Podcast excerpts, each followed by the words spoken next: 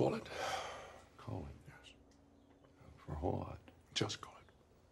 Welcome to episode 59 of Call It Friendo, the podcast where two friends watch a film decided by the flip of a coin. This week, myself, Andy J. Ritchie, and my co-host Donna Tiernan watched the 1986 basketball film Hoosiers.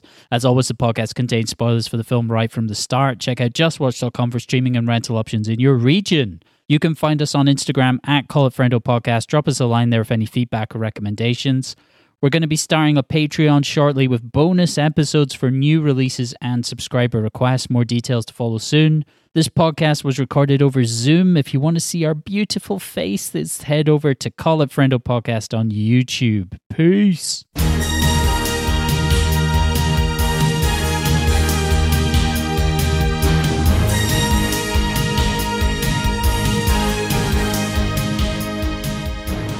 Okay, so this is episode 59 of Call It Friendo. This is the first one that we've done a video for, hence the amazing backgrounds. Look at that. You've got sexy Gene Hackman, and I have sexy Gene Hackman. Sexier Gene Hackman. There's no such thing as an unsexy Gene Hackman. As the reactions to his general uh, female opposite uh, cast members in every film we've watched so far has shown. And we've My watched a few Gene Hackman films so far. Have we watched a Gene Hackman film without him as a sex object? Without him as a piece of meat for young ladies? I don't think there is one. no, I can't think of one right now. What are the Gene Hackman films that we've watched? Can you Oh, yeah, recall? I can. I can think of. Poseidon well, I'm still haunted by the Poseidon Adventure and his Scarecrow. weird relationship with that teenage girl. Scarecrow, he's a sex object. The conversation, The conversation with the rain jacket when he visits that lady. Oh God. Sweet, That's sweet painful. Hackman. It's beautiful. Yeah. It's a lovely thing. Okay, Um, just to give a quick background of what we do on this podcast, if this is your first time listening or watching, we're going to briefly go through what we've been watching over the last week. Then we're going to talk about the film for the week, which, as you can see from behind me, is 1986's Hoosiers, Mhm. starring Gene Hackman. Uh, based on the coin toss, the criteria for Hoosiers was a sports film. You chose Hoosiers. That won the toss, and that's why we watched that. After we talk about Hoosiers, we're going to have a, another coin toss to decide what we watch next week. That's how this works. Yay! I That's love this it. podcast I love it. works. It's how I get to keep watching films that I have not seen instead of just putting on Heat again. I would love to put on heat again of any form. The film, just heating, central heating, that'd also be good. Insulate Britain. That's what I say. That's what I say too. Let's block the Oh, wait, streets, folks. Is that a political affiliation? I believe it is. And Oh, we uh, need to watch these because you're not cutting anything. There are no cuts here, folks. Everything that it. Happened happened. raw, raw. Ooh, baby, I Uh, like it raw. Go ahead. Okay, so tell me, what have you been watching this week, Mr. Tiernan? Well, there's only one thing to talk about, really. I want to. I mean, I've been watching Get Back, the Peter Jackson Beatles documentary. Now, I know you're not as big on the Beatles as I am, correct? Hate them. I don't have Is that really. accurate? No, I don't really have a strong opinion. Obviously, I have to appreciate what they did for music, and they were groundbreaking, and everything that came after has been influenced. Blah blah blah blah blah. But I Yeah. will never sit down and listen to the Beatles. I refuse. It might be Oh, because when I was a kid, my parents played a lot of Beatles music, and I just kind of, eh, I in my head, it's connected with long car journeys. They were my, you know, that thing that everyone was doing with their Spotify uh, recently on Instagram. They were my most listened to artist in the last year, and I like I actually. How much do you rem- recall? How much music you listened to uh, last year? Yeah, very little. I did not listen really? to much music in 2021. That's this year. I was right? amazed. I was in the top two percent of Spain. Um, I listen. I listened to Of what? thirty-five You mean of music? yeah. No, of like how much music I listened to. yeah. Yeah, yeah, yeah. I listened to uh, thirty-five thousand minutes of music. What were you doing at the same time? Lots of stuff. I normally just have music on. I put it on straight away when I get up. I use the Spotify radio function a lot, or I'll stick on an album that I quite like because then it switches to radio function if you listen to the whole thing. I think Spotify is brilliant, by the way. I, if they're listening or not, whatever. I think it's just great.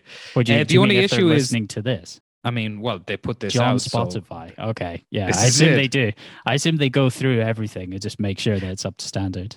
The only thing that bugs That me is that uh, is that the only podcast I listen to on Spotify using the app is probably the Joe Rogan podcast. So Me they have too, that as same. my as my number one podcast, and yeah. I'm like, no. I, I agree. I uh, I want to argue about that. Anyway, we seem to have gone Tarantino massively off topic here. Yeah, you were yeah, talking whatever, about okay. a film. Wait, what? What's this? Uh, Yeah, do you Peter know about Jackson this? documentary? I've seen people sharing images on social media of like George Harrison, so I assume that that's what this is. Well, yeah. So, um, to give the brief rundown, the Beatles went through a, a little bit of a rocky period, and they hatched this project whereby they would go just into a studio and record it st- completely stripped down with the agreement of the regular producer George Martin. They would just go to a different, more rootsy George producer. Martin. No, no, George Martin.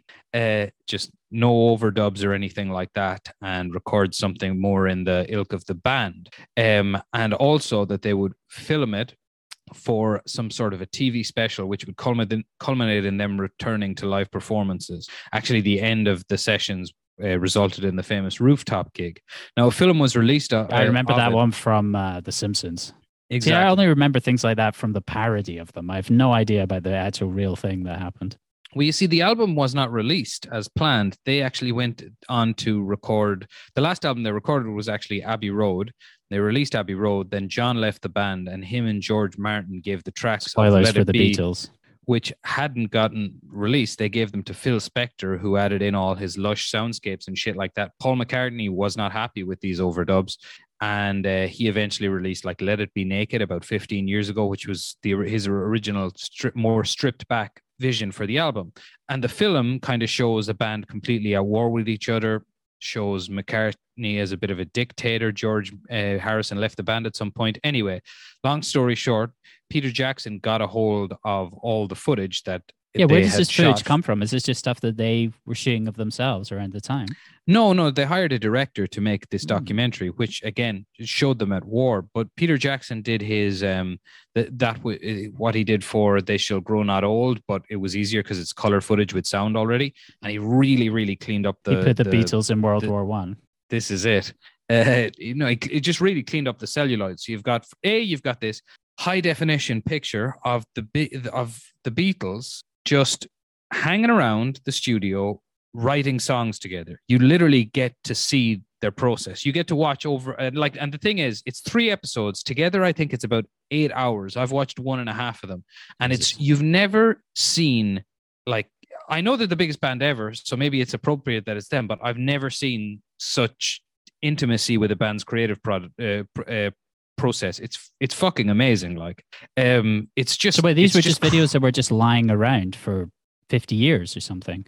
Yeah, apparently there was 60 hours and then even more audio because they ma- they mic'd up areas of the studio just to pick up conversations and things like that. And I, Jesus, there's this amazing scene where in the in the wake of George Harrison leaving the band, John Lennon and Paul McCartney just retire into the kitchen to have a little dispute about what where the future of the band is. And unbeknownst to them, uh, a flower pot was mic'd, and you just wait, hear Harrison this was the first person to leave the band. yeah, but he came back before the end of the I, session. I, haven't, and then I know the- nothing about the Beatles. I should watch this anyway. Sorry, continue. No, when John left the band, then the band ended. That- That happened Right. uh, soon after Abbey Road was released. But um, yeah, you just get to hear this mic'd up conversation between the two guys. It's completely raw. I've never heard anything like it. The only thing that comes close would be the Metallica documentary, Some Kind of Monster. But the thing is, they're all kind of doofuses and idiots, and it's almost embarrassing. If you're watching it, and you're a Metallica fan, you're like, oh God, these guys really? But with the Beatles, it's just different. It's amazing, like to watch them just write songs together. You literally just it, like they're going over little bits and pieces of songs that you know super well at this point.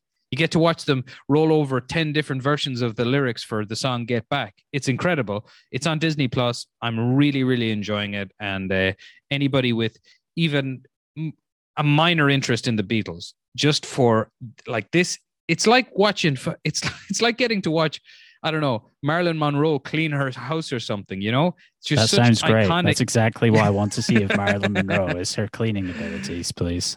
it's just they're such iconic people and you you know they're asking people to you know get them a cup of tea smoking cigarettes making jokes it's it's Yeah, yeah, it's yeah. crazy I, I, people who've been elevated to kind of mythic status. It is interesting to, to get that kind of insight into their real lives.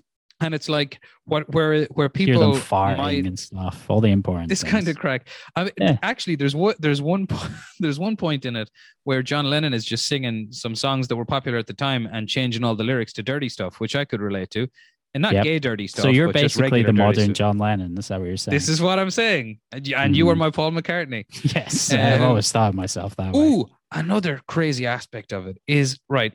I've read articles that said at last it is vindicated. Yoko Ono did not break up the Beatles. That's all horseshit. But I'll tell you what, maybe people were just saying she broke up the Beatles because they didn't want to admit something that they instinctually felt in her soul, in their souls, which is she's really scary. She's a scary lady.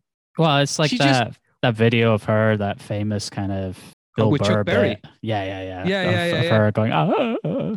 Yeah, and Chuck Berry She's going, "What the hell is with She's your woman?" a- yeah, conceptual artist. She's like a, you know, like, uh and that Simpsons, that same Simpsons episode that I referenced earlier. I would like a single plum served in perfume floating in a man's hat.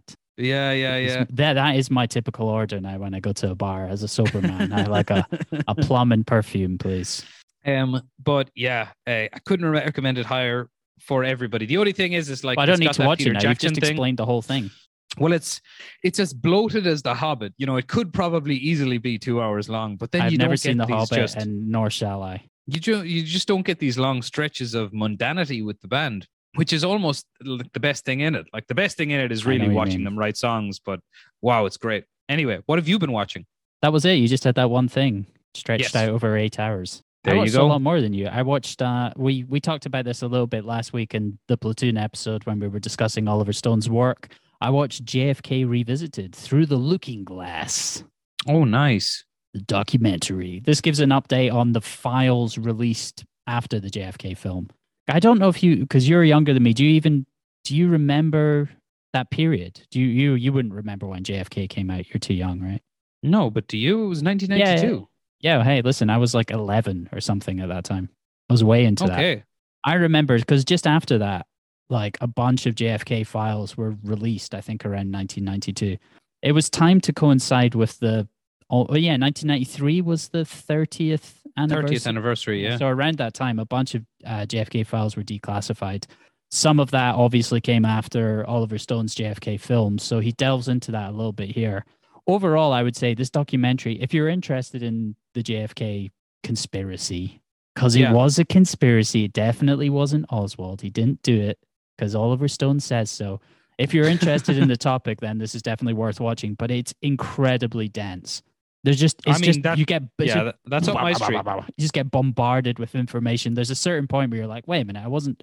I, as you know, Donica, I normally watch things with subtitles on because I'm a simpleton, and I didn't have subtitles for this, and I immediately regretted it because it's just so much information. And at a certain point, I was address- like. Does it address the the recent? Um, I think there was a book written by some KGB um, agents where they said that they hired Oswald to do it. That doesn't No. come up no, because that that was that's a recent enough one, and as a theory, it makes sense. But I mean, the physics of it still don't make sense. Is I suppose the main issue. but I see so much argument like online. There's a whole JFK files subreddit. Of course, there there's is. Yeah, of course there is. There's multiple. There are multiple JFK subreddits, but there's one of them that's Hmm. specifically about the files that were declassified. And there's there is a lot of back and forth and argument about Oliver Stone's version of events and about the uh, magic bullet theory, et cetera, et cetera. Like, uh, but these people are obviously just like government shills that've been put in to try and There you go. There you go. suppress the truth, folks. We're you see what I like so much people. about um what I like so much about Oliver Stone's film JFK, like in hindsight and having watched it multiple times and you've seen his version of it. I mean, the thing is, if you look in anything into the actual guy, Jim Garrison, he was a bit of a loon. Like he basically said, if um if like circumstances line up and make something like you know, he basically his whole theory is never believe in coincidence. Yeah.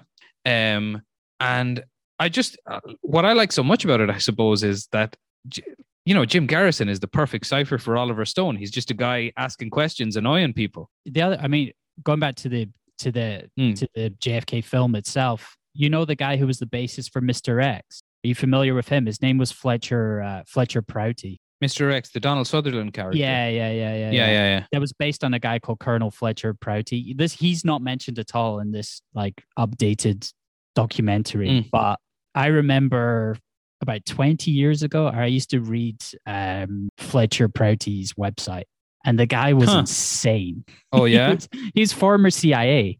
but he was just he- he's absolutely nuts. This is a problem with this type of thing. Is like you've got these guys who are insiders who were involved, but then over a period of time, it's clear that they are actually also mentally ill. He's he he died years ago now. But I remember just in, in general, he had some interesting views, but then there was other things. I don't know. There was like fundamentalist Christian aspects. It's just things that were all built like baked into it, where you were like, okay, Fletch, maybe uh, I, I I can accept that you were doing some kind of weird black ops for the CIA, but at the same time, you're just you're too far down the rabbit hole for my liking, and it it's why. yeah, uh, that's the thing. It's like you know, whenever you see people screaming about wanting the truth to be revealed, like it just it never looks that appealing. Because if like all the guys who um apparently know the truth, I mean, I seem to be like way happier than them. afraid so. That's the thing. That's the problem. That's the problem oh, you know what they would say to me? They would say, "Oh yeah, because ignorance is bliss," and I would say, "Yes." is, people. It is. I agree with that. Anyway, JFK revisited through the Looking Glass. Uh, it's worth watching again, but it, like I said, it's just you get bombarded. It does sound with- very up my street. yeah, it's up your street. You'll enjoy it. Anyway, I watched something that was uh, a little less taxing on the brain, and that was Ghostbusters Afterlife. Oh, do tell, do dish. Jason Reitman's Ghostbusters Afterlife. So I went to the cinema to watch this. Uh, it basically carries on his father Ivan's work from the original two films. Ivan Reitman is the producer on this one. This sequel completely disregards the 2016 iteration, although Jason Reitman was very complimentary or diplomatic uh, about Paul Feig's Lady Ghostbusters version. I would say for this film, when it works, it's great. Uh, the kids are very good. Ooh. McKenna Grace and Finn Wolfhard play the grandchildren of Egon Spengler. And their mom is played by the always excellent Carrie Coon. She's a single mom. She is always excellent. she's great. I mean, from the leftovers and uh, and other things. She's married to uh, Tracy Letts. Do you Oh. know that? Mm, Yeah, that's a fine husband to have. Isn't it? Writer We- of we- Killer we Joe. Austin exactly. We, Joe. we would be delighted to be married to Tracy Letts. I would love to be married to Tracy Coon. Letts. Yes. Either Or way, Carrie Coon, either yeah. way would be equally yeah, yeah. good. I'll take either. for sure. absolutely. So in the film, she's a single mom who's trying to ride Paul Rudd, as you do. Nice. Similarly, as as everyone would, uh, their back and forth is very funny throughout, as you would expect. But for me, the star of the show is uh, a young uh, Asian Asian American actor called Logan Kim. This is his first Okay. role, and he plays a character called Podcast. I've heard about this. And, And I've heard it's not as annoying as you would think. no, not at all. He's skewering podcasts, and it is very. I thought it was very funny. I really Um, enjoyed that. It looked to me in the trailer like it's singing a little bit from the Stranger Things hymn sheet, which I've I'm not a fan of. Just I I don't know. For it, you could easily level this as being a completely hipster reasoning, and it fucking is. But I don't care. It's just like Stranger Things has lifted so many things directly out of uh, you know the Spielberg ilk and Spielberg movies that it's it's not tribute. It's just stealing. And I I just think to myself, well, why not just watch ET? I why not just watched- watch the Goonies? I still haven't watched you go. Stranger Things, so I can't answer that. But I would say, well, okay, I found this film funny largely throughout, but at the same time, I was wondering, like, am I a boomer? Like, is that what this is? Obviously, I'm basically somewhere between Gen X and millennial, but am I just an old man? Because, like, I did find it funny, but I Hmm. also wondered, like, who is this film for? Is it for I people mean, it's got- my it's- age? Is that what it's, It's for fans of the movie, isn't it? Of the I original so, movie. of the original films, and it all. Well, they have the that. Stay Puft Marsh- Marshmallow Man in it. they have multiple little mini Stay Puft Marshmallow Man spoilers. But I would say the biggest weakness of this film is that it's tied into the original two films way too strongly. It's very Force Awakens without giving too Oh, much away. It's like heavy on the it being so tied into the previous lore and to and to those previous characters and what came before.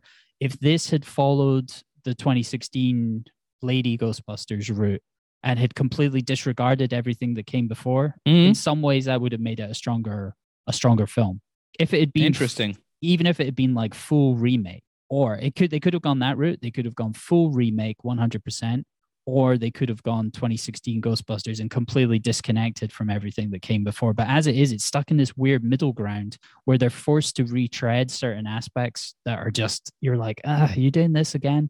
Maybe for young kids they'll be like okay great. In a way maybe they're trying Yeah. to kind of play this this line where they're like okay we're going to give a there is a lot it has been criticized for its fan service and i can agree with that to a certain extent It is funny. Well- it, it this film is good until it's not good anymore.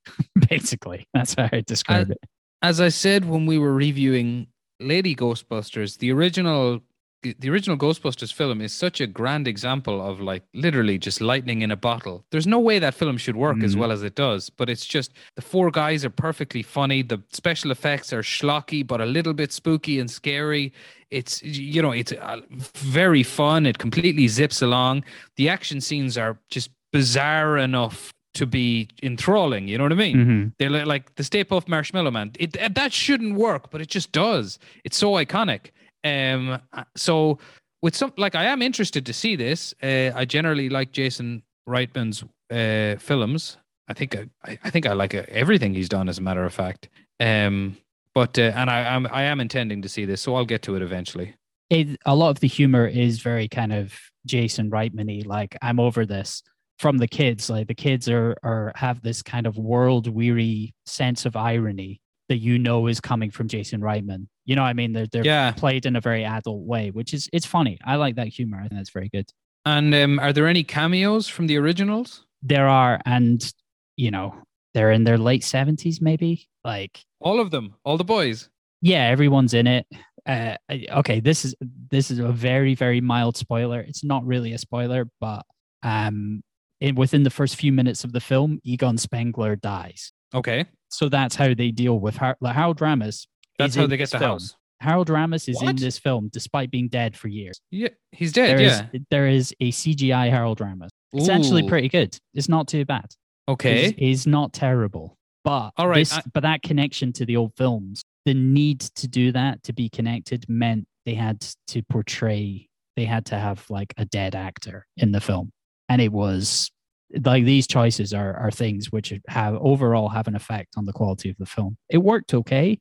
Should they have done it? I would say no. They should have gone a different way completely. Well, they were always going to stronger. have the other boys in it. Uh, by the way, for anybody listening who's going, ah, spoilers. I think spoilers matter, matter occasionally, but if you didn't think that the original Ghostbusters yeah, were going to be in that's this, the you're, whole point. mad. Of course, the only reason to do this Ghostbusters is to bring back the original guys. They're So in barely what- in it. yeah, but like, how? How do they manage? Is it? Are they at the funeral or something? No, I, no I, I'm not. gonna- Do you want full spoilers for this? I actually kind of do, because then it'll save me watching Okay, it. here we go. Let's just say this from this point on, right? These are full spoilers for this for Ghostbusters Afterlife, right? The whole concept of the film is that um, it's exactly the same as the first film, except it's out in the middle of nowhere. It's in like Kansas or somewhere, Oklahoma. In the they connect to another worldly dimension and stuff. But, but, but, but exactly this the same baddie as the first film, Gozer. There's the key master and the gatekeeper. So Paul- Okay. so so wow, this so is very Paul Force Rudd- Awakens. Yeah, yeah, yeah. That's what I mean. Paul Rudd and Carrie Coon turn into the two dog things and have sex. And Gozer comes back. And of course, Gozer doesn't have any gender. So they make a joke about like, ah, it's very woke. But they literally use that word. They literally say that that's actually that's one of the comments that's that's uh, uh passed on Gozer's being being genderless. That's Um, funny. It is funny. It's a funny moment. Uh, so the way that they win at the end is so Egon has moved to the middle of nowhere because it's close to this mine where some of the mine, some of the metal from that mine was used to build the building from the first film, the one that was like next to Central Park. The ghosts can't met, melt steel beams though, so bear that in mind. Uh, yeah. So and how does Bill Egon- Murray get into it? so what happens is at the end of the film, the three old guys all turn up to save the day, but they're like old men. Oh wow, how do they look? Like old Old. men, Old. Murray's the worst. He looks super old. and they do the day saving. genuinely. It, they do at least thirty percent of the day saving, I would say. Isn't it crazy that like when you think about things like this? Okay, so the first two Ghostbusters existed. You know, they're it, it's a it's a wonder that they didn't make a third one because the second one made quite a bit of money as well. Um, and then when people are in years to come, when people are talking about the Ghostbuster collection, and I don't know, let's say a hundred years have passed, and they look back and just Think anyone's going to be say- talking about Ghostbusters in a hundred years? But like, let's just say it's just such a strange because it's not the only film that's done this. That's done the twenty years later sequel. It's Mhm. just such a weird way to do it when you think about it. You know, like th- like they're trying to do a new an, uh, uh, another lethal weapon now as well. Um, apparently Mel Gibson was, you know, ordained to direct it by Richard Donner, Mm. and it, it's like, does this strike nobody as bizarre? Just a bizarre way to do things? yeah, I think it would be a lot better to just either write a create a completely new property Mm. or else recast the roles with with young people and forget it. Don't keep bringing the old people back. I think with Ghostbusters, it would be better to just not do it.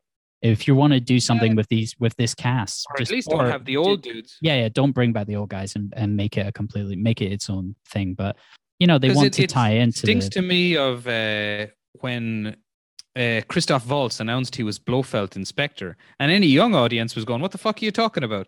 Any kids that go to this, you know, they do stand a good chance of kind of going, "I don't understand." Why? What? Who are these guys, and why is? Because I'm sure kids, despite the, they mightn't be able to name it exactly, but I'm sure they have a sense of film grammar, and the film is probably telling you, "Ah, look, it's these guys," and kids are going, "What guys?"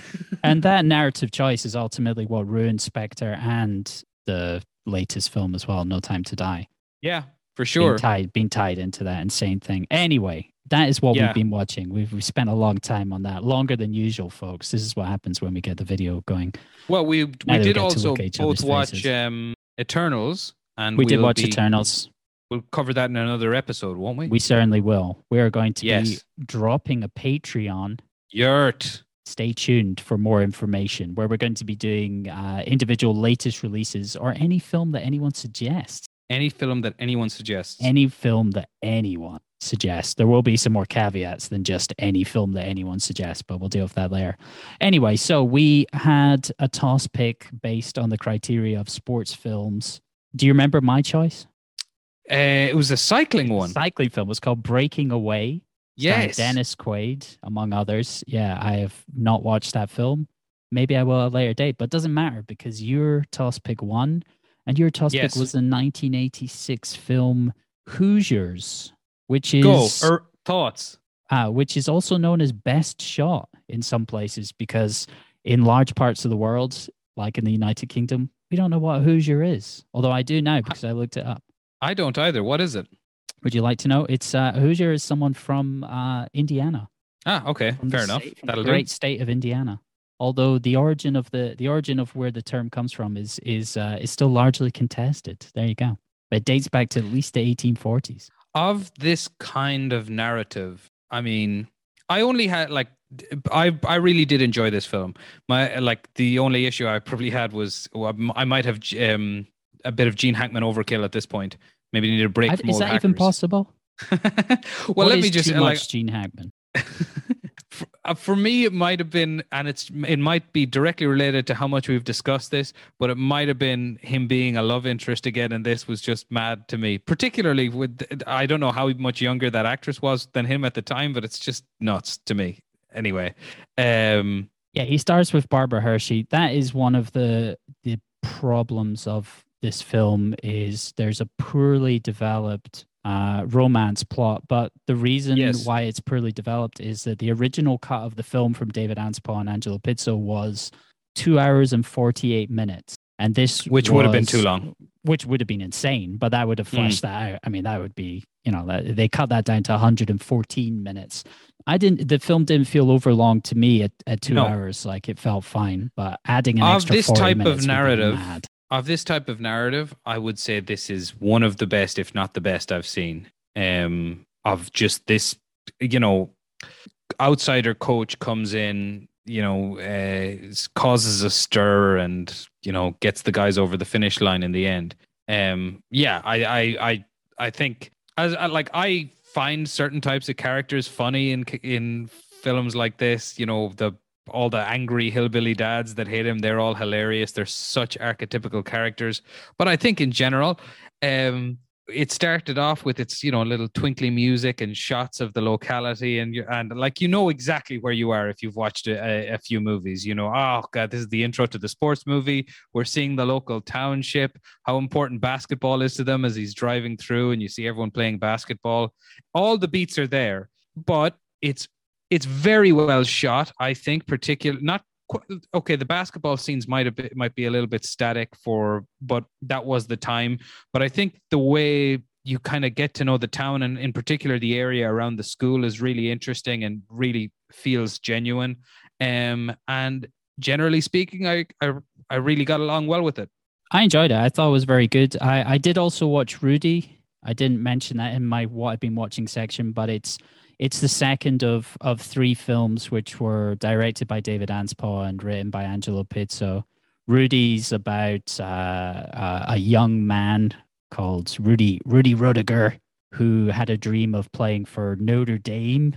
Notre Dame for playing for the Fighting Irish, uh, despite the fact that he was a midget. Essentially, he's Sean Astin sized and also dyslexic. So it was a, struggle to get into college. And uh, he just, all he wanted to do was to be a walk on for Notre Dame. Um, the film is quite similar in a way, except. Is it a true story?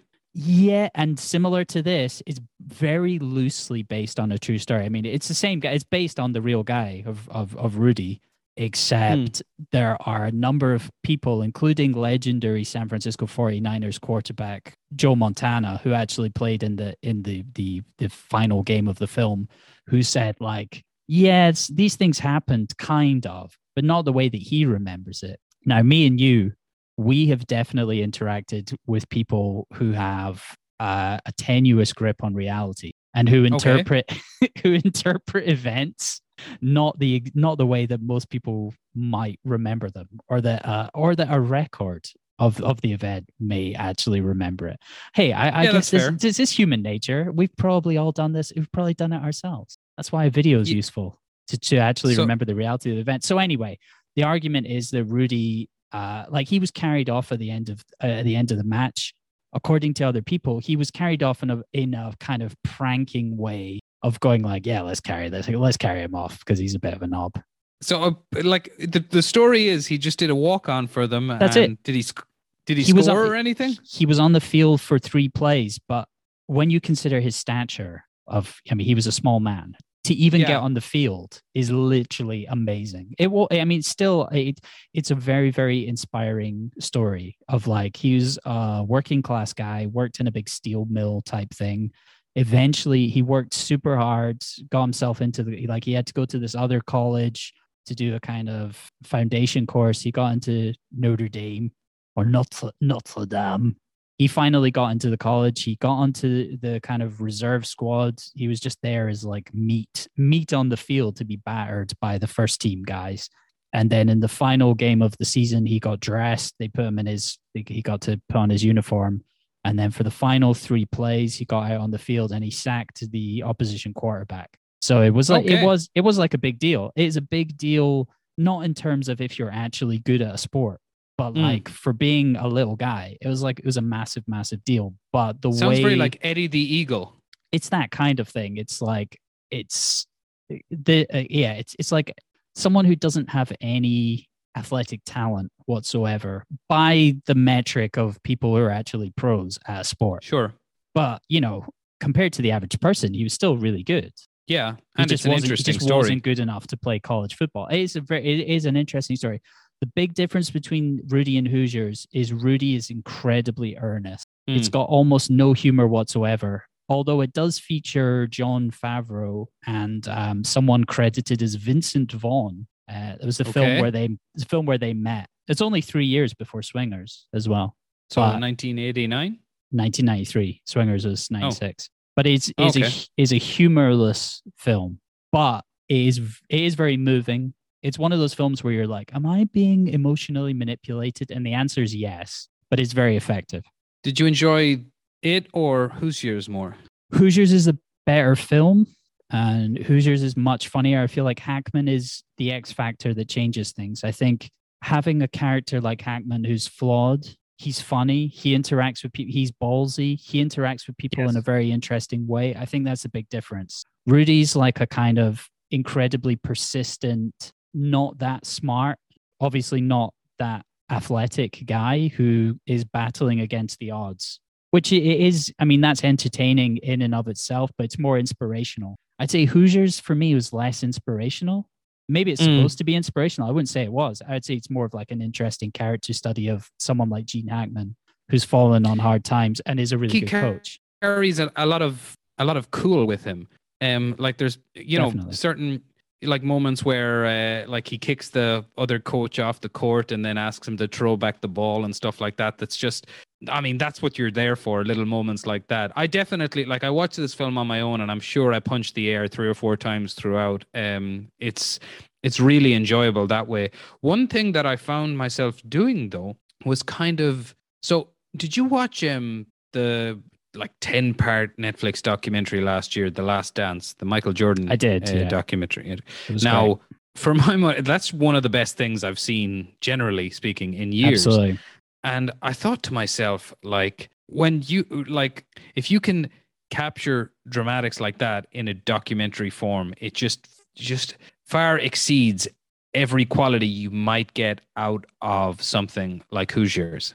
So I found myself unfavorably comparing Hoosiers to The Last Dance. To real life. And then it, it well, it got me thinking about like sport, sports films and versus sports documentaries in general, and then thinking which sports films like I really, really love. And I suppose then it made me, but in the end, Hoosiers got to win in a different way because then it allowed me to sort of, I was almost able to, in an abstract way, cut basketball out of the frame and just look at it in terms of its story structure and its arcs and Right. it's more more so than being about basketball it's about small town sentiments Agreed. and you like you know it takes an outsider coming in etc things like that um incidentally i do think like the best film i've seen about small town sports and their effects on the community is friday night lights and anybody who hasn't seen that should seek it out and watch it it's really I've only really watched great the film.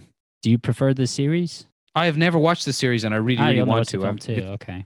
it's been recommended to me by a lot of people Mhm. and apparently they shoot it in the same way did Mm-hmm. very few takes but loads of cameras everywhere you know which is what's so great about friday night lights well and that and also the um the explosions in the sky soundtrack of Right. course Yeah, it's a classic. and and you've got well any to me anything with billy bob thornton i mean that'll get you halfway over the finish line in my book but anyway bes- like those are the those are the things that i'm mm-hmm. unfavorably comparing hoosiers to but then like i say you kind of if you if you strip away the sport and the realism you're basically looking at that mighty ducks story structure in a way you know yeah, that's it, it goes through a lot of the common beats and tropes of you know down to the down to the last minute the buzzer shot.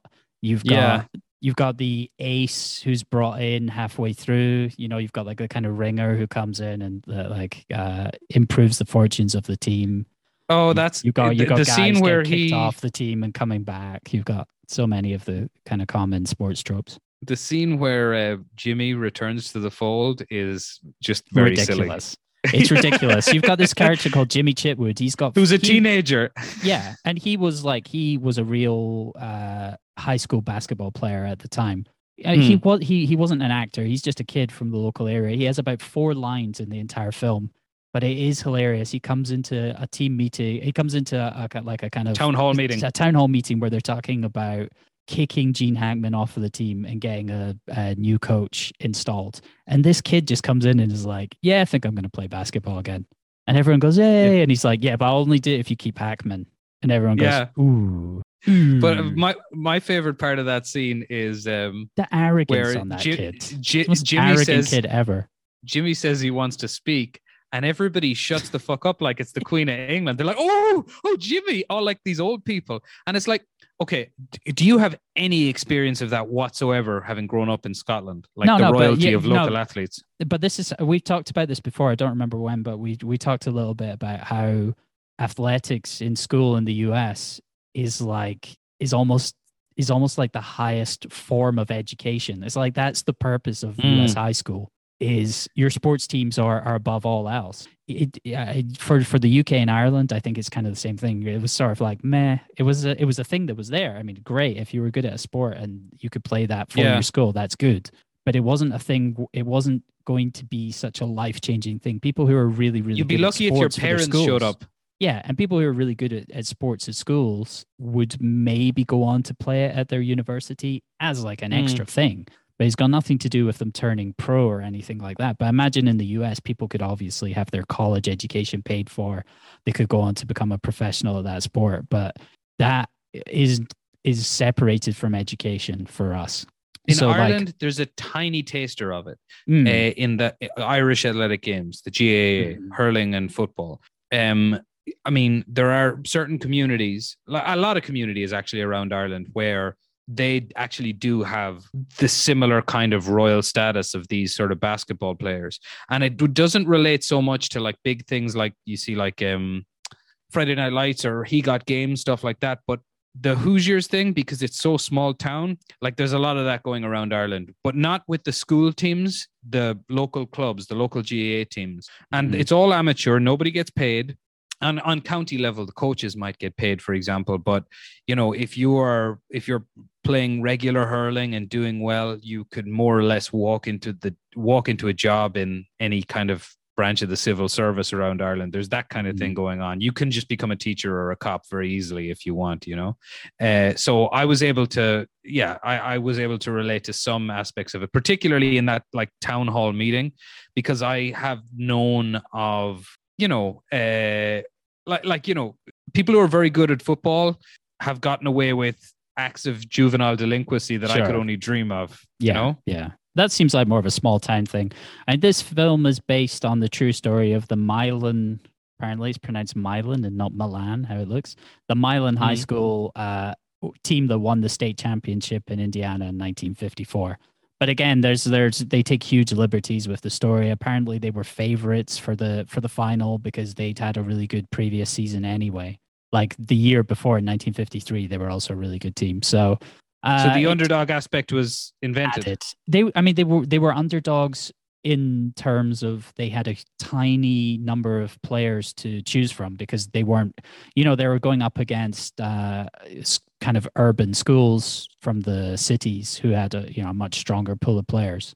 So they were underdogs in terms of that, but like within the specific season and with- within the uh, specific championship game, they were expected to win, and they did. It was still like a great. I mean, it was a great performance. and It was a great thing to do, but it's not. It's not as inspirational as the story of the film. It's weird that uh, race doesn't come up in it. that that is the funniest part towards the end, where you're watching this white high school team beat this largely black team, and you're like, "Is it? Did this happen? Did this really happen?" They Yeah. don't. They they don't look like they should be winning that one. It reminded me of, you know, um, I think it's an early Bill Burr bit about uh, are we going to make that movie again? You know, they were the first all black swim team. And there's always some white guy who runs in going, get out of the pool. Yeah, race, like- is, race is something they do not touch at all in this film. But also, it was No, made, no, in- it was made in 1986. before that was if that has any. I don't know if that has anything to do with the with the choices or not, but it is Well, I very mean, it- funny watching the team win at the end. I'd be interested. I couldn't find the opposition team details in 1954 to see what they looked like, but they were from South Bend. I, I don't know the racial makeup of the city either. I assume there were black players on that team, possibly. I'm guessing I that part them. is uh, that part is at least accurate. But yeah, they they they still lost. Had you any idea that uh, nowadays? basketball was such a thing in Indiana? Kind of. I mean, we're, exp- we're never heard to that we before. expose our lack of knowledge here. I mean, the Indiana Pacers, right? Is that the team? Oh, I know yeah, nothing about right. basketball in the NBA. They do have a Uh, team. let's let's be honest. We both know nothing about basketball, but that's why we educate ourselves by watching Gene, by watching good. Gene, watching Gene Hackman coach. That's where I get all my Yeah. sports education from. I just listen to old Gene. This film had a budget a budget of six million, and it made twenty eight point six. Good stuff. It's not bad. Roger it was Ebert nominated for two it. nominated for two Oscars. Do you know Which what ones? they were? Uh, Uh, I'm going to Hopper. say best original screenplay and Dennis Hopper. I know was nominated. Yeah. Den- Dennis Hopper uh, was nominated for Best Supporting Actor. Uh, do you remember who he lost to? You should know who he lost to because Uh, we've discussed it. off we the top of discussed it head. last week. He lost to Michael Oh, Caine for right. Hannah and her sisters. Okay. All right. Oh So yeah. this means- and, uh, also losing to Michael Caine that year was Tom Berenger and Willem Dafoe. That's correct. And uh, the other f- uh, category it was nominated for was Best Original Score, Jerry Goldsmith's score, as a mixture actually- of kind of modern quite liked. aspects and I quite liked at the start, and uh, when it goes all Vangelis, I wasn't too hot in it to be honest. It's very. Vangelis. But then sports movies of the 80s, like Chariots of Fire, literally Vangelis. Hmm. They were definitely they were going for that of uh, using it's something set in a in a past time period by evoking like a more 80s synthiness about it. Uh, but yeah, it lost out to I think it was Herbie Hancock had a, a score for something for a film which I've Oh, never wow. seen. I don't remember what it was. I could find out. but I'm not going Are we to. going to find out Look in real time? folks. No, fuck that. No, yeah, no, yeah, no, no, no. exactly. Someone else look it up. You do the work. Anyway, I enjoyed Nerd. the film. Uh, it's not Yes. something I'll ever watch again. I think one time for Hoosiers is good. It's a one and done. If you were uh, flicking and you were bored and it was on the TV, would you stay? Well, number one, I never watch TV. I haven't watched. Oh, that's true. Me neither. like 10 years or something. But if I were, and there was nothing else, if I was in a room with just a TV and I could flick channels and I wasn't allowed out the room and there was no internet technology and my legs had been cut off, yes, I would watch it. if you were if you were being held in um, Guantanamo Bay or something, and they gave you uh, three options Mm-hmm. to uh, just have played on repeat as a form of torture for yourself, um, Mhm. the Passion of the Christ, Hoosiers, or it's a uh, very French reading of the film there. L? Hoosiers, uh, or the Chronicles of Riddick. Which are you doing? I don't know. For the torture element, maybe I want Passion of the Christ just to kind of remind me of my inner strength. Yeah, Hoosiers is the is the film I'd rather watch. I still haven't seen Passion of the Christ, so I can't rudely judge it. I don't know what it's like. Chronicles of Riddick. I don't need to even watching watching that once was a form of torture. if I want to torture someone, I would show them Chronicles of Riddick. You don't even need to do it repeatedly. You show them once and they're already broken. They're like, "Let me out." yeah, So the CIA me. should employ that. Yeah, I don't need to be watching any. Okay, I think uh, we're we're getting a bit off track again, but I, I think that Totally. Riddick that Riddick sequel, the last one, that was fine. He even even Vin Diesel Yes. realized what Chronicles of Riddick had done to people, and he was like, okay, let's get back to a winning formula. That Catalan guy had some good lines and there was some good kills in it. Yeah, he was solid. Anyway, go back and listen to the the the, the Riddick and Chronicles of Riddick episodes of Call It Friendo. It's one of the earliest episodes, only available in audio format anywhere where you can Yeah. find podcasts. We'll have to go back and rejig the old audio ones like Peter Jackson did. Absolutely. We're going to set them in World War One and we're going to get all old people in them, older than us, and we're old enough. Shall we move into the cast of Hoosiers? Let's talk. So, for people who are listening or watching this for the first time, we break down the cast with some interesting, and inverted commas, anecdotes, and then we go through the Wikipedia plot synopsis and discuss the plot a little bit of any bits that uh, that came to our attention or that we want to make fun of, essentially. So we had we had Gene Hackman as Norman Dale. We talked a lot about Gene Hackman in previous episodes. Uh, do you remember any of the classic Hackman trivia? Um, I know he's been in a bizarre amount of films. Uh, He Hmm. didn't quite achieve success until late enough in his career. Well, Mhm. relatively late, let's say. Um, didn't he live with somebody? Maybe Dustin Hoffman? I don't know. That's not on my list. I think he might have That lived seems with Dustin right. I think it was Dustin Yeah. Hoffman.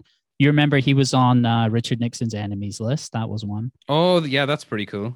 Yeah. Well, Hackman left home at 16 and lied about his age to enlist in the United States Marine Corps. He served four and a half years as a field radio operator. He was stationed in China and later Hmm. in Qingdao and later in Shanghai. When the Communist Revolution conquered the mainland in 1949, Hackman was assigned to Hawaii and Japan. Nice. Yeah, so Hackman is almost in The Last Emperor. Yeah.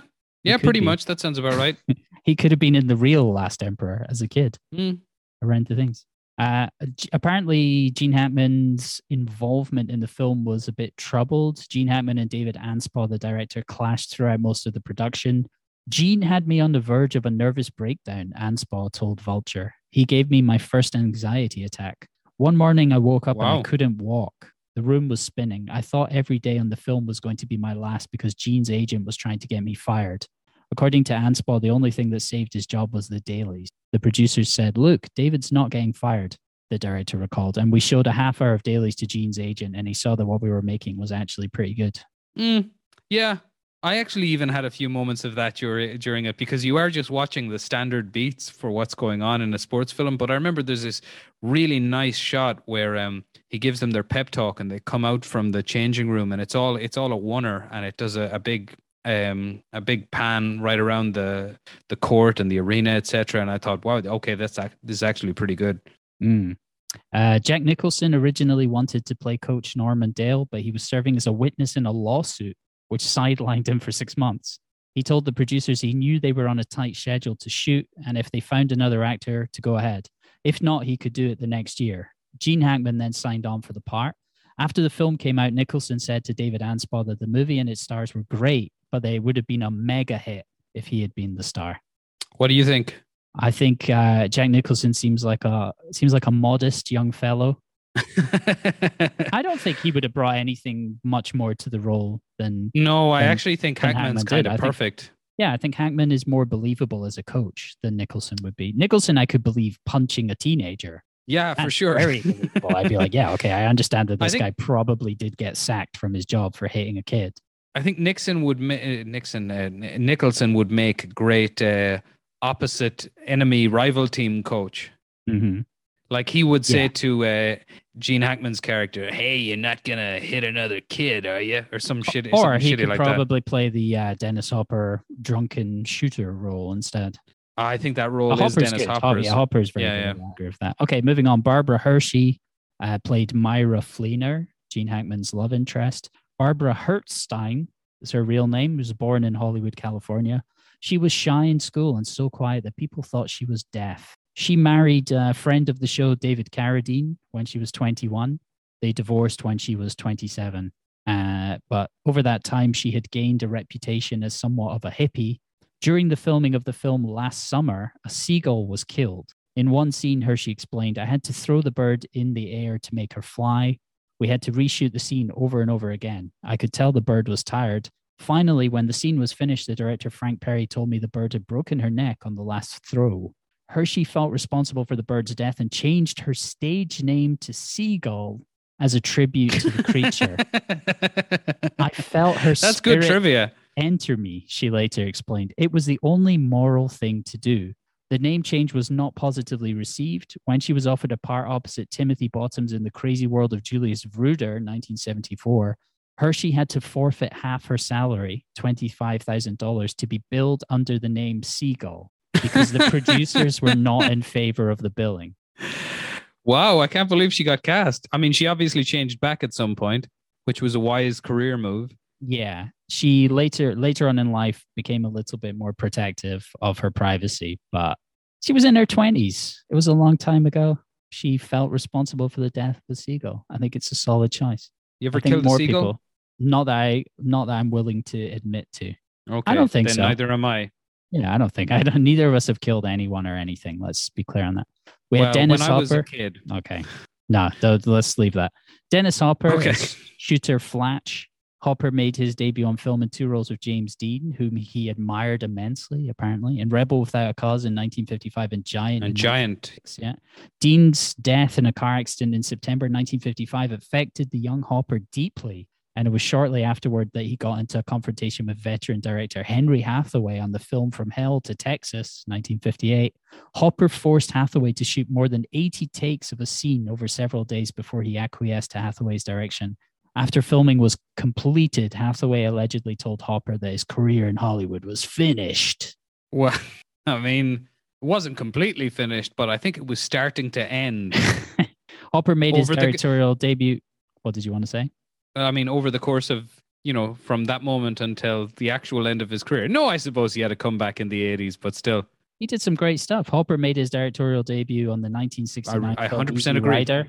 Hopper said of Easy Rider, the cocaine problem in the United States is really because of me. There was no cocaine before Easy Rider on the street. After Easy Rider, it was everywhere. okay, that's one way to look at it. I mean, the other thing to take credit for, maybe not the cocaine revolution, would be, I mean, he they did kickstart New Hollywood. Mm, absolutely. Peter Biskind states in the New Hollywood History, Easy Riders, Raging Bulls, that by 1980, Red Book. Hopper's cocaine intake had reached three grams a day, complemented Wow. by 30 beers and some marijuana and Cuba Libres. I will say that um, Peter Biskind's work, despite the fact that I really do enjoy at least two of his books, I've only read two of his books, but I did I did really enjoy them. But as well as being a film journalist, he's a bit of a gossip, gossip, columnist. I Definitely. yeah yeah There are certainly elements that might have been uh, stretched. The truth may have been stretched in places to be a bit more entertaining.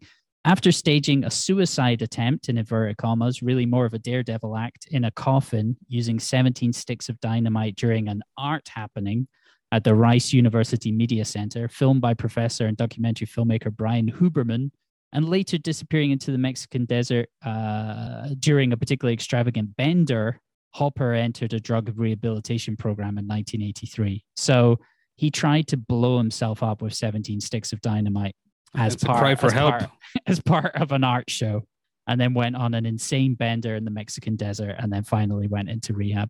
And, did he seemed to- stay sober? I think so. Uh, I think Mm. throughout the the later period years of his life, he was sober. Dennis Hopper was always someone that I enjoyed. I always enjoyed Yes. his performances, but you could see that he was in the insane category of actors. Maybe not such an insane, like not so he's not so insane he's good at acting. He's just an insane person who acted. Yeah. I he actually I would fit him more into like the Steve McQueen character that he's Mm. just got such an Plays enigmatic charis- charismatic persona he can get away with playing himself. And I do Mhm. think as well I wouldn't be surprised if he did say sober because he's so good at just channeling a kind of madness Mm-hmm. um that you can kind of you can see it's something that Joaquin Phoenix is good at doing as well. Whenever you read about like actors who've who have had a lot of trauma in their lives and are able to bring something like like uh, Frank from Blue Velvet, or even to a lef- lesser extent, whatever the name is of the um, villain in Speed, he's just he's manic, you know. and Mhm. He's he really is channeling something a lot of the time. I Yeah. love, yeah, I love Hop- Hopper. Okay, moving on. We've got Sheb Wooley as Cletus Summers. Uh, Cletus Summers is the person. it's a great name. Cletus Summers is the guy who hires uh, Gene Hackman's coach Dale to coach the team. so Sheb Wooley, Sheb learned to ride at an early age and became a working cowboy and later an accomplished rodeo rider. When the United States entered World War II, Wooley tried to enlist in the military but was unsuccessful due to his numerous rodeo injuries. Instead, Ah. in the early 1940s, he worked in the oil industry and as a welder. He was a celebrated American actor and singer. He recorded a series of novelty songs, including the 1958 novelty song "The Purple People Eater," and I under, do not under know the that. name me neither, and under the name Ben Colder, the country hit "Almost Persuaded" number two. Who does number two work for? You show that turd who's boss. Wooley is here's the most important part of trivia. The most important trivia that we're ever going to mention on the podcast. Wooley is also credited as the voice actor who produced the Wilhelm scream sound effect. Wow. Yeah, I mean, having that's appeared pretty on nifty. a memo as a voice extra for Distant Drums, in which he had an acting role. This was later confirmed by his, win- his widow, Lin- Linda Dotson Wooley. The stock recording of the distinctive scream has been used by sound effect teams in over 200 films. So it was, he was working as an extra on, I think Distant Drums was 1951, I want to say, or 1958, I can't Mhm. remember. But yeah, this sound effect has, has been, ah, and that sound effect you can find there's a bunch of youtube compilations of his scream being used uh, in multiple films steven spielberg i remember is a big fan he constantly has used that you see it in a lot of the indiana jones films etc uh, for whenever anyone is falling off from a great height and goes ah Yeah. I know I've I've looked into it. I think you actually introduced me to the concept of this and I I went down in old rabbit hole and now you just notice it when it's there. yeah it's it, it's really Mm. off-putting once you're aware of it you're like oh god it's actually quite annoying okay that's it for the cast shall we move into the plot Let's do it. In 1951, Norman Dale arrives in rural Hickory, Indiana. His old friend, high school principal Cletus Summers, has hired him as a civics and history teacher and his head basketball coach. We don't really see any of his teaching, do we? We see a tiny bit. No, just a it seems like a bit of a paltry excuse of you know of nepotism. Oh, he's also a teacher. Whatever, man. Uh, But then, and again, it just goes back to that point of how important organized sports are for a high school. That Yeah, like, yeah, yeah. yeah, well, it doesn't really matter if this guy's a teacher or not. It's fine. Again, that kind of thing. I've heard of it happening in Ireland. Like Hmm. I can Uh, imagine, good- like, yeah, I can imagine that, hurling like, players really just uh, just skipping into a, a like a role as a history teacher or something, and their classes being famously just you know not like Nothing made, being made an effort on at all. Exactly. Yeah. The townspeople passionate about basketball are disappointed that Hickory's best player, Jimmy Chitwood, has left the team. At a meet and greet, Yep. Dale tells the townspeople he used to coach college basketball. The next day, fellow teacher Myra Fleener warns Dale not to recruit Jimmy. She is encouraging Jimmy to focus solely on his studies so that he will have a future away from Hickory. Good call. Yeah, she's incredibly rude towards uh, Gene Hackman's character later on where she's like, I don't want him, I don't want him, you know, 45 years old being a teacher in this town. It's like, oof. Yeah. Yeah. you know, Yeah. It's like, you lose. I mean, there are- loser. There are easier ways to tell Gene Hackman you fancy him. You know. she's uh, like everyone is incredibly unwelcoming to Gene Hackman's character when he turns up, but her Yeah, especially, she's the worst. I love stuff like that. I love stuff like you know, and it only it's it's a love that only comes from having watched too many films over the year. But it's just when you can just sp- like there sh- someone should invent a game. Perhaps it'll be it'll be me. Something like Psychohistory f- from Foundation, where they show you the first twenty minutes of a film that has a rigid structure that you know well, yeah. and you can just try and picture all the chess moves because you know they're getting together from the Yeah, moment absolutely. they you know they're getting together you Absolutely. can also tell which of the local parents hackman's going to have direct confrontations with Yeah. you can tell which students he's going to have direct confrontations with you could probably tell when jimmy's going to come back Yeah. you know it's like these are these are two- classic I'd, I'd say you could predict it to within like 10 minutes of when it happens or something Absolutely. it's it's it's so much fun The small school has only seven players. At the first practice, Dale dismisses Buddy Walker for rudeness, causing another player, Whit Butcher, to walk out in protest. Dale begins drilling the others Rade Butcher, Merle Webb, Everett Flatch, Strap Purl, and manager Ollie McLellan. With fundamentals and conditioning, but no scrimmages or shooting, much to the Huskers' dismay. Whit later apologizes to Dale and rejoins the team.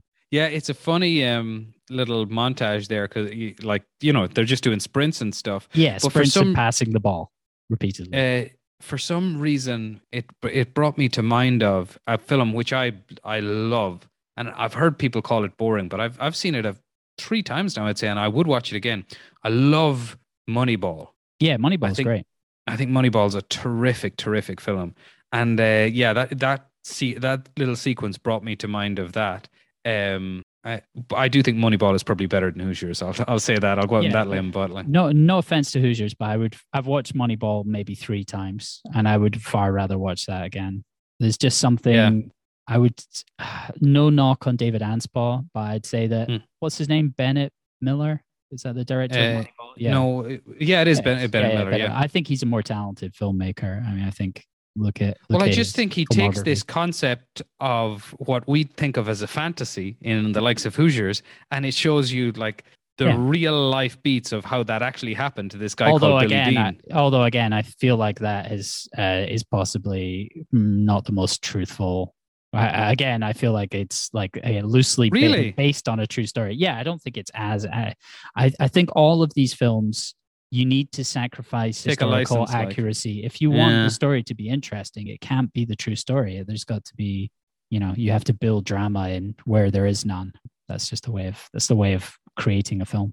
Otherwise, Anyway, enough about Billy documentary. Beane. Dale instructs the Huskers to pass four times before shooting. What is that? Having to pass four Yeah. times before shooting. That feels like a real 1986. That's a funny little I, beat. I don't know basketball, but that feels Nor like the I. most 1986. Like you need to pass four times. I feel like nowadays it'd be like, yeah, just go up there and dunk. We don't need to be passing four times. That's a funny little beat as well, because then later on in the film, um, what is it? Uh, Jimmy sa- says to him in a big moment, he's like, "No, I think I, can do go this on I my think own." I, yeah, I think yeah. I can do this with only three passes. Which I don't know. I suppose is and Hackman accepting that is a culmination of some sort of arc on Mhm. his part, where he, you know, is allowed let the doves fry, fly free or some shit like that. I Mhm. don't know because it was his domineering personality that got him into trouble in the first place. Something Mhm. along those lines. During the season opener, Rade disobeys and repeatedly makes baskets without passing first, which obviously is a terrible thing to do. Dale benches him for the rest of the game, even when Merle foul- fouls out, leaving only four Huskers on the floor. That's quite Yep. funny to have a guy like to be so stubborn, stubbornly following the rules. I kept thinking about that from like a coaching perspective. I feel like nowadays that just doesn't work because players at every level have so much power that they would be like, oh, okay, no, you would get that coach would be immediately chucked out. In 1954, I'm sure Yeah. I suppose, yeah, because like, I mean, is there anybody as powerful of, of a coach these days as Alex Ferguson was? Because I do remember there were occasions where he would yeah, take off. that's the kind of thing you could you could do. I feel like nowadays at the highest level of football, of real football, soccer, uh, yeah, I Mm. think that would be that would be a tough go. Maybe Zinedine Zidane could manage it. Like maybe like. Pep Guardiola uh, could man- manage it, but I'd imagine like an awful lot of stars could muscle over. But uh, then again, I suppose you don't want somebody like that playing for your team. I should be Yeah. a coach. You should be. You after this, you've shown it. In a subsequent game, when a rival player jabs Dale in the chest during an on-court argument, Rade jumps to his defense and hits the player. During the Hmm. altercation, Principal Summers, acting as assistant coach, suffers a mild heart attack. Dale further erodes community support by employing a slow defensive style that does not immediately produce results. Dale also loses his temper on court and gets ejected from two games. There's a few things happen there. In the fight scene, uh, one of the players gets a big piece of glass impaled in his shoulder Oh yeah, and then keeps playing.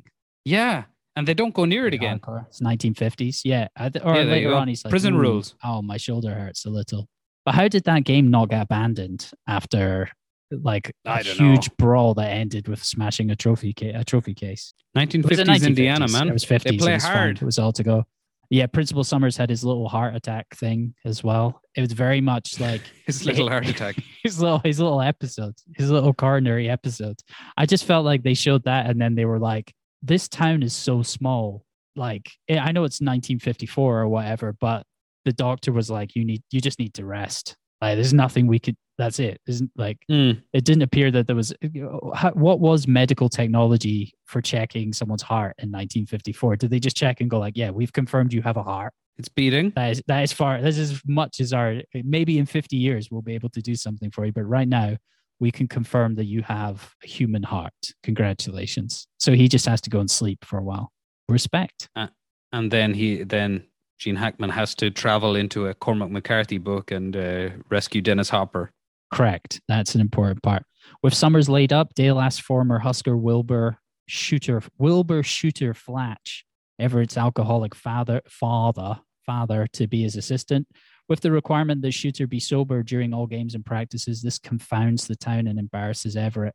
Are you familiar with um ari shaffir's screenplay shooter that he wrote when he was in college? Yes. yeah they did a table read featuring our good good Yes. uh, enemy uh Michelle Wolf. She was one of the, uh, the the the stars of that table read. Yes. highly David, recommend- Dave Attell was also on it. Yeah, yeah, yeah. I highly recommend for anyone who's not listened to that. It's on YouTube. You can you can Mm. you can't see it. There's only audio, but the the it's very it's heavily inspired. It's funny, by, yeah. Inspired by things like like Hoosiers, Mm. but it's funny for how terrible it is. and Yeah. it's called Shooter. Maybe I'll put that in the show notes.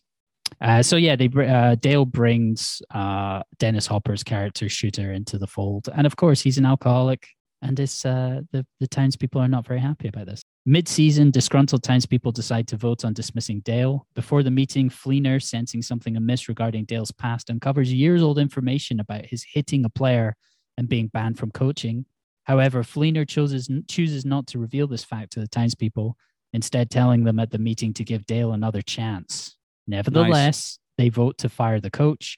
Then Jimmy Chitwood arrives and announces that he will rejoin the team as though he's Christ, but only if Dale remains as coach. a new vote is taken, and the residents overwhelmingly choose to keep Dale.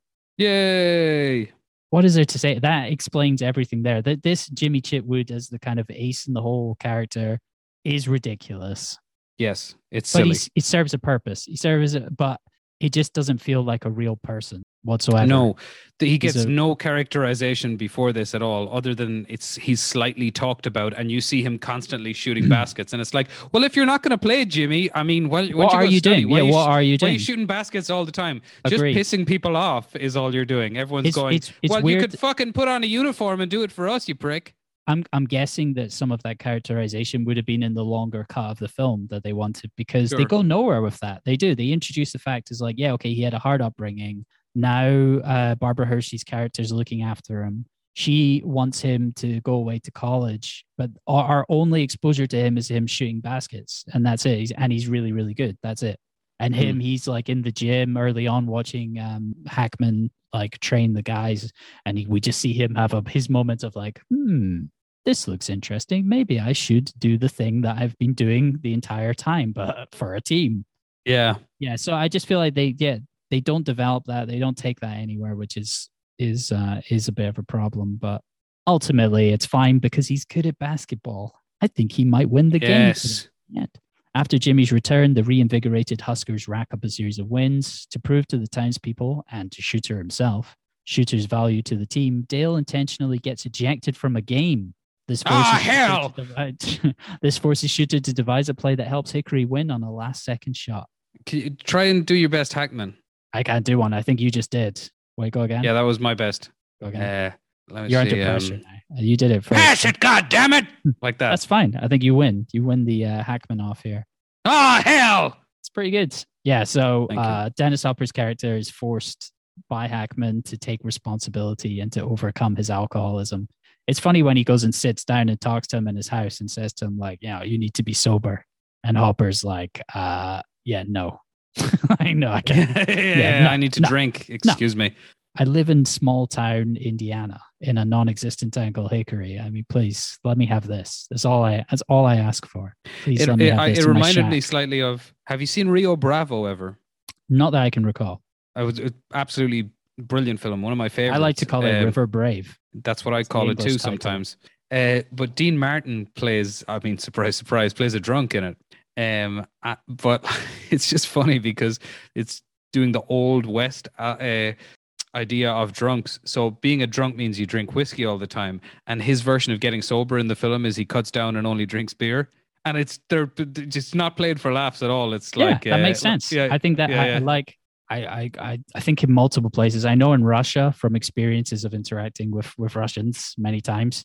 that's uh, considered going sober. Beer is not alcohol. Beer is not. If you say alcohol, they they think you're talking about things like vodka and whiskey, spirits, and etc. Like beer is just a soft drink. So respect. Yeah, indeed, the real men over there.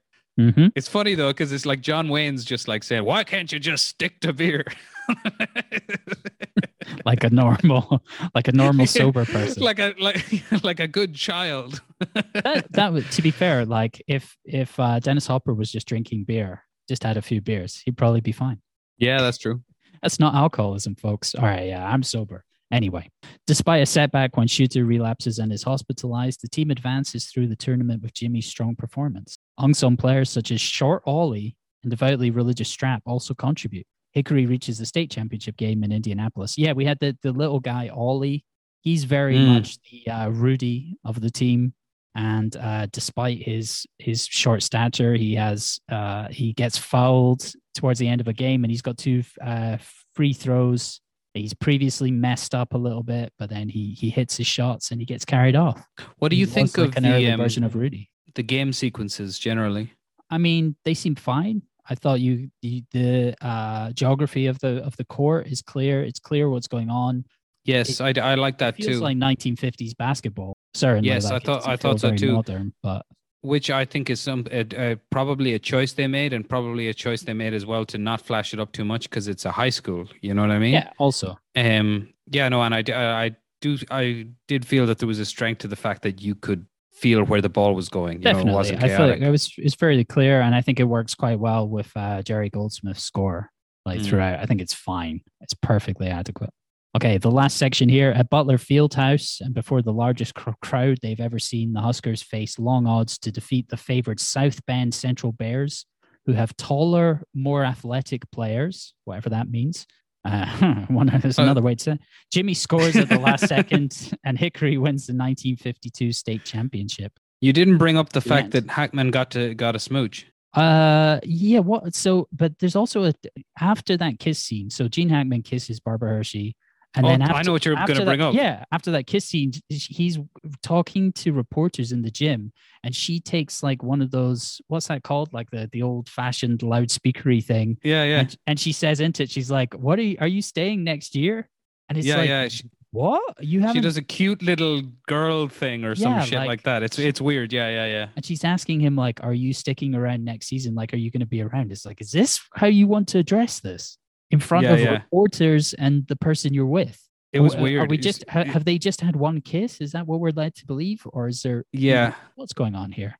but people never kissed in the fifties, so they're probably married by it. Yeah, Right. yeah. Even then, that's Um, very risque for her to ask that, like in front of so many people. Yeah, it's but it's it's it's so odd.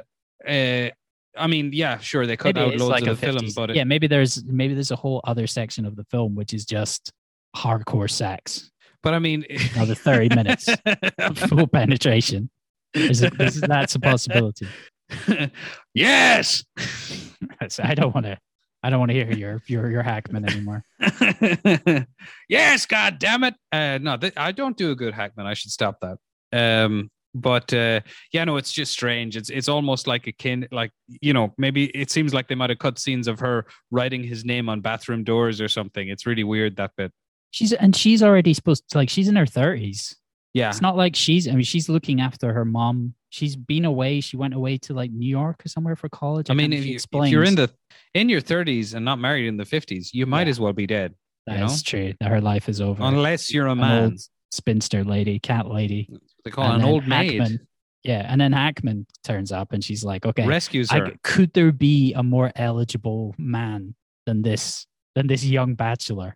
Could there be? I mean, just the most virile. This is a man in his prime. He's Indeed, got the yeah, yeah. energy of a twenty-year-old, despite being like about fifty. Respect. I mean, he didn't. He has. He didn't age much between the Poseidon Adventure and this, but like we've covered before, he's always been forty He's, he's definitely. in I a way. look at the picture behind me. He's definitely more jowly, yeah, yeah. I 100%. suppose less of a neck. but still, True. you know, respect to the old hack manager. So Is that's it worth it. watching uh, Rudy?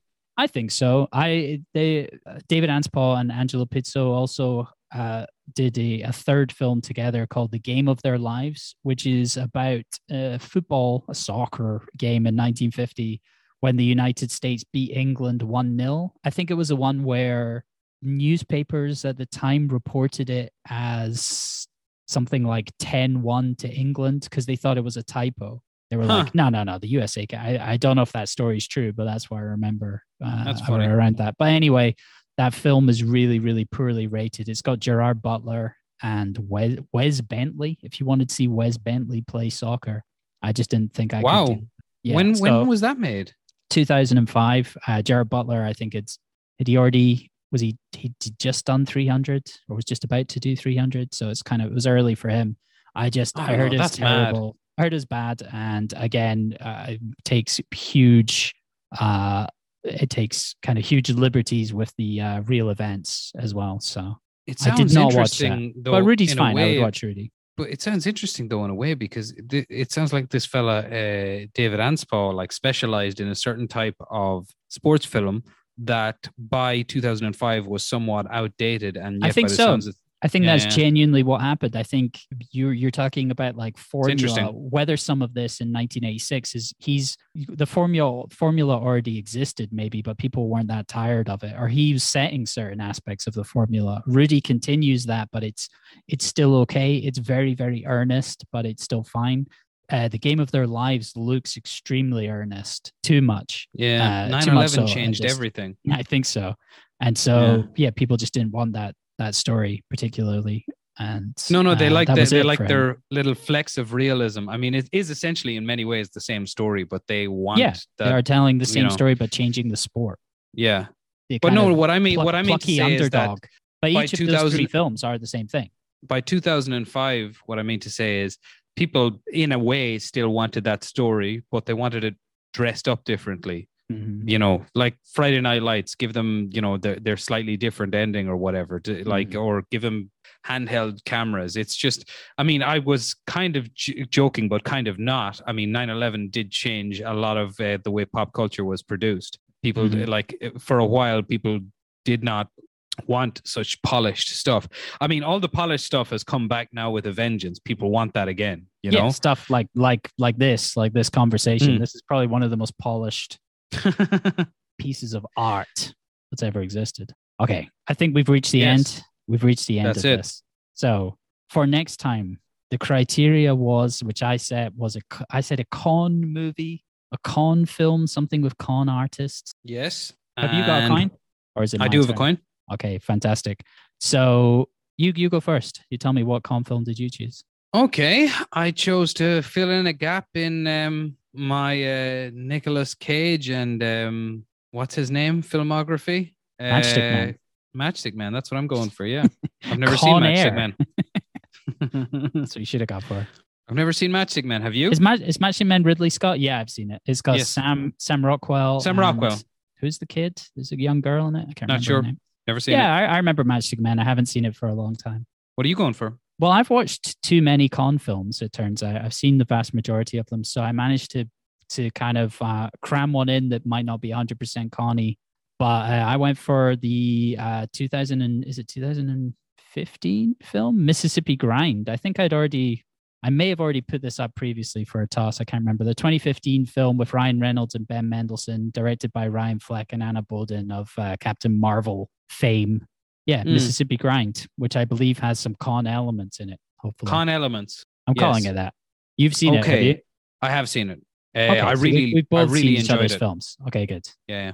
Okay, so I mean, I mean, I know what you're gonna go. I got 50 and Cervantes' head. 50. Oh, really? You surprised Yeah. I did because you told me what I was going to do.